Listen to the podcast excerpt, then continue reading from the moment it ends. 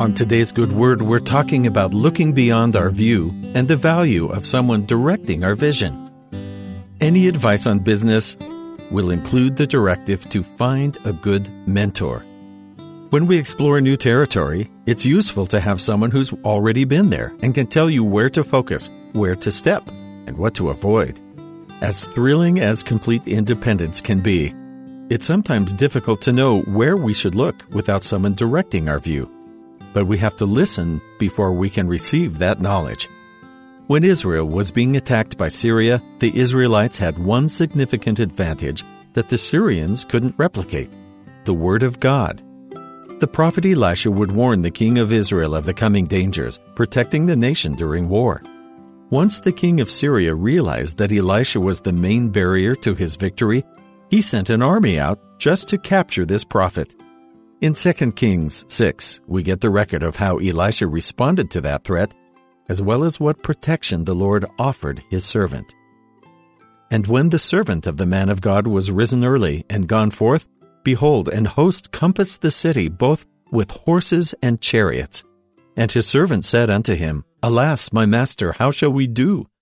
And he answered, Fear not, for they that be with us are more than they that be with them. And Elisha prayed and said, Lord, I pray thee, open his eyes, that he may see. And the Lord opened the eyes of the young man, and he saw. And behold, the mountain was full of horses and chariots of fire round about Elisha. Elisha had a great deal of practice in becoming in tune with the Spirit of God. As the prophet, he constantly was seeking the guidance of God to lead the people, seeking revelation for both himself and others.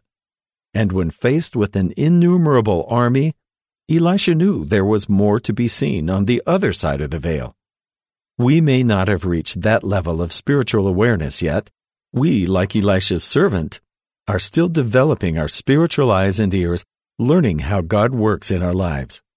It can take a lifetime to learn that language of the Spirit, but we're not left alone with no guidance just like this young man had Elisha to tell him where to look and help him to see, we also have leaders and teachers who can point us to God.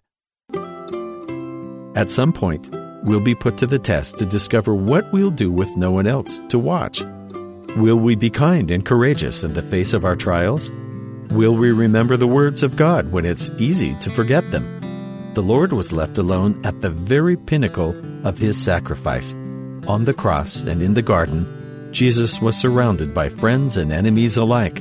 But eventually, even the Spirit of God was withdrawn from him.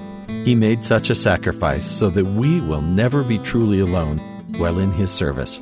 The power of His Spirit accompanies us in all we do. Throughout our journey in mortality and during our stay in the Lord's earthly kingdom, we'll have many teachers and leaders to guide the way.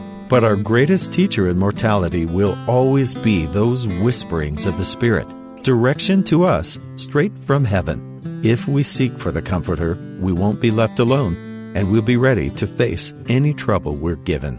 And that's the good word.